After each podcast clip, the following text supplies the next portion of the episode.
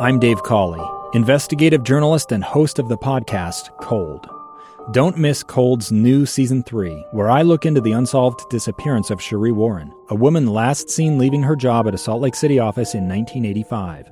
Police cast suspicion on Cherie's estranged husband and boyfriend, but never made any arrests or recovered Cherie's remains. Find Cold Season 3, The Search for Cherie, anywhere you get your podcasts. The Greenhouse Show on KSL News Radio.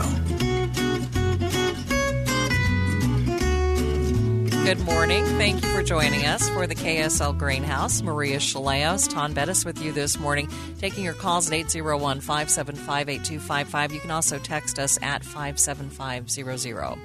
Next listener, Ton, wants to know when the best time is to apply Q4 Plus for bindweed control it is going to be when temperatures are regularly below 85 degrees. So probably mid to late September is going to be the window. I with our cooler temperatures off topic, but I've been worried about my tomatoes. I had life happen. I'm super busy in the spring and it's usually between the 1st of June and mid June before I can plant. Mm-hmm and my tomatoes look better than they have in years. But there's the fruit is about an inch wide on oh. my like my celebrity types and my sandwich types and so I man, you want to talk about someone getting on their knees and just praying for a long season. Mm-hmm. Man, I, I the one year my tomatoes are just gorgeous. You know, you can pick them green. You can, and I may need and to. I do that. Well, and I had. We will talk about yeah, that later in the season, but there Things, is no problem. Pick them green; they will ripen. Yeah, things happened out of my control, and a lot of my starts died, and so I ended up at Walmart at like nine thirty at night in their garden center, and the only tomatoes left were a variety called Bradley, hmm. and I looked them up and pretty much the reviews were yup, they're a big red tomato, but they were all that was there and they're late ripening. And so I'm going to share with you. Yeah, I am. I, I have been oh. enjoying a plethora of an abundance yeah. of tomatoes. And we've had tomatoes, you know, just neighbors and things like that, but I am so disappointed in myself for not just taking a day off and putting my garden in in mid-May. Well, the only reason mine was in early is because I took my vacation early, and yeah. I knew if I didn't get them planted before my vacation, I would have been just like you, and it would have been mid-June, and that's it's tough. You need a long season. Yeah, you really do, and I I mean I think this Bradley will be a good tomato, and if anybody's grown Bradley. I would love to hear back to them and from them and see what they thought. But the reviews were like, well, when the people that judge tomatoes judge tomatoes. This one slipped through the cracks, and so now it's here, and so we may as well grow it. so I don't know. All right. Maybe I'm selling it short, but we'll see. Okay. I think I'll get tomatoes, but just, you're just gonna have to be patient. Yeah, and I tell people that all the time, and I'm just sitting out there like, do I need to get my lawn chair and watch you guys? Yeah, or? just come have a conversation yes. with your tomatoes. Linda is waiting on the line in Pleasant Grove. Good morning, Linda. What can we help you with? Good morning. I have a question about killing spurge. I've in the lawn and I've sprayed it with Ortho Weed Clear and Weed B Gon, and it damages it, but it doesn't kill it. What can I do? Well, there's going to be multiple things to do to reduce the numbers greatly. One of them is actually, if it's in your lawn, is going to be focusing on lawn health. And if you have spurge going crazy in your lawn, it's a signal that the lawn isn't as thick and healthy as it needs to be. And so you're going to, you know, mow at three inches, fertilize in the spring and fall, make sure that the irrigation is working correctly so you're watering a couple of times a week, at least six inches deep, and focusing on those things. But in the meantime, those sprays you listed will kill a lot of weeds, but spurge has a really waxy leaf. And so you might have to incorporate a spreader sticker or a surfactant to see if you can get better penetration into the leaves. I've talked to one of our uh, producers Dave, who's here every few weeks, and he's used a product called Image All in One Lawn Weed Killer. That one can be sprayed now, and he's had success with it. Okay. But in I'll the yeah, in the spring, in these areas, what I would recommend doing is getting a pre-emergent product. I know of one made by a company called BioAdvanced, and it is called Season Long Lawn Weed Control. And Okay. it's supposed to last a season, but um, that may help also. But it's you're going to be focusing on lawn lawn health, but short term you can use some herbicides to help get it under control. Okay. Great. Well, I have a second question. Um, I have Oregon grape that's coming up in the cracks in my driveway. Is there something I can put on it without killing the mother plant? No, unfortunately, you just need to clip them, and then you can find a couple of products at garden centers. One of them is called Sucker Stopper, and when you clip, you immediately spray it on that stem, and it's supposed to stop it from coming back in that spot from the for the season.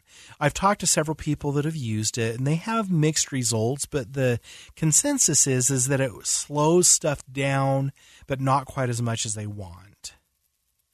Okay. Okay. I'll if you tried yeah, if you tried to spray them with something like Roundup or another herbicide, it would travel back into the plants. Right. I understand that. Okay. Well, thank you very much. Appreciate it. All right, Linda, thanks for your call. Thanks for listening this morning.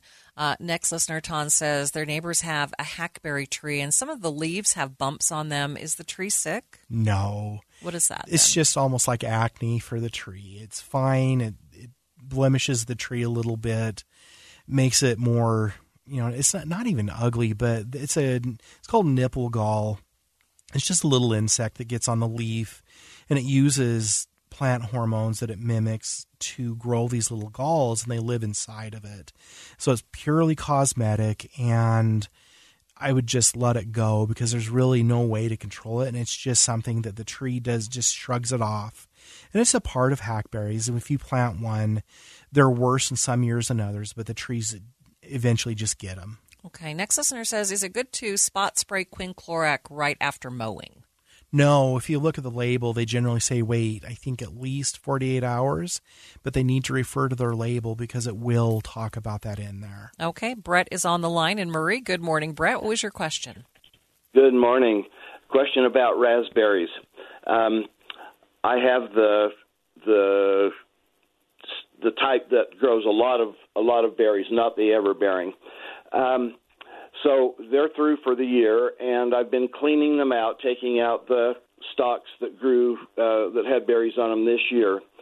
Um, so I I wondered if I was if I should have waited, if I'm premature, or if it matters when you do when you do that uh, cleanup. Well, I don't think you've hurt anything, but I would stop and wait until late October when they're done growing because pruning those out right now may cause the raspberries to grow a lot more growth that you don't want Okay. because they're in the process of going dormant. And when you prune in the stalks, especially if they're still if they're dead, take them out. But if they're still alive and have leaves, wait.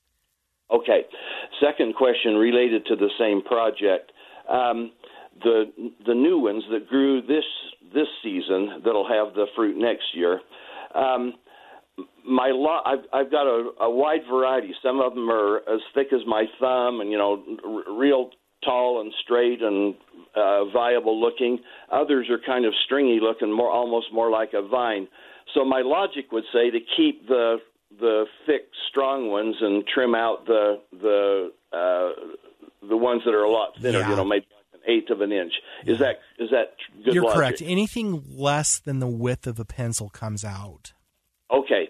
And what about spacing? How how far apart should they be? Six inches. What, what I the- leave? Every six inches in the row. Okay. Um, these appear to be growing kind of in clumps. So I've got the the clump of what uh, what I've trimmed out, and then growing from that same clump will be two or three new ones.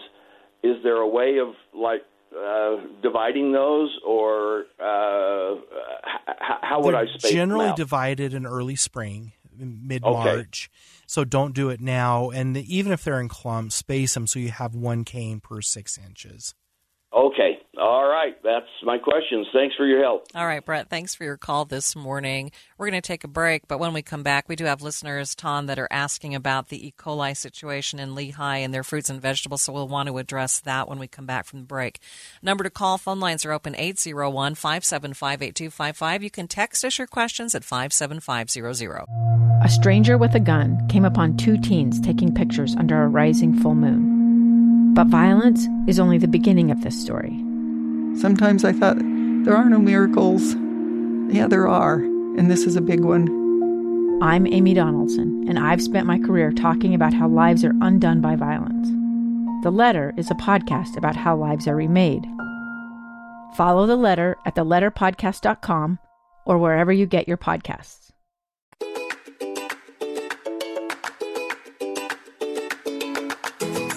Good morning. Thank you for joining us for the KSL Greenhouse. Number to call 801 575 8255. Text us at 57500. We have a, a texter that is concerned about the Lehi E. coli situation, Taun. They had a small pool and they drained it, they poured it throughout the yard, including uh, near a pear and apple tree, and they're wondering if that, they should be concerned about this. So we're probably going to hit this again, but the short answer to this is E. coli does not transfer into the roots up through the tree into the fruit. And I would be more concerned if, and this is only if they live in Lehi, because everywhere else, the secondary irrigation is fine. The cities and counties test it regularly and it's below the threshold that is considered dangerous, except for the situation in Lehi. Mm-hmm. And so, if you don't live in Lehi, don't worry about it. You, do you have to worry about your vegetables in Lehi? You do a little bit. If you have root crops, they should not be eaten, just because the the soil, because of the moist nature of the soil, potatoes. it harbors potatoes, carrots. If we don't have radishes right now, but beets, anything along those lines shouldn't be eaten. If you have been using drip irrigation in your garden, which you probably should be, but if you're using drip, the fruit of the peppers and tomatoes and even eggplants, even though, ugh, but eggplants, I'm just kidding eggplants, anything above ground. I'm getting the look from Maria. It's like, how like dare eggplant. you? You have to cook it, you yeah. know, in certain ways for me to enjoy it. But, but anything above ground, if it hasn't been exposed to the irrigation water, is going to be safe. Unless, you know, say you're using drip hose or the soaker hose and it has water shooting on your plants there's situations like that, but the above ground stuff, if you bring it in and wash it thoroughly and cook it, it is fine. So you shouldn't be worried about your tomatoes that you can't eat them. As long as they haven't been overhead sprayed. So drip irrigation. Drip irrigation. Those vegetables are safe. They are. They're going to okay. be fine as long but they're supposed to be washed thoroughly and it was recommended that they be cooked. Okay. But do worry about the root. Do worry about anything that has been sprayed with secondary irrigation water any fruit above ground especially but if it's been watered on drip, then the above ground stuff is considered to be generally safe, but the recommendations are to wash it thoroughly and then cook it, and it, it should be fine. And we're talking Lehi Lehi only. only. I've taken four or five calls this week from people wondering, and they're from all over the state, wondering if they need to till their gardens under. And they don't. It's only Lehi City that you need to be cautious. And we need to say as well, the people who got sick, most of them were children, and most of them had been like running through sprinklers or things like that. So I don't know for sure that there's been a case of anyone who has eaten a vegetable or fruit. I don't think there's been sick. any reported.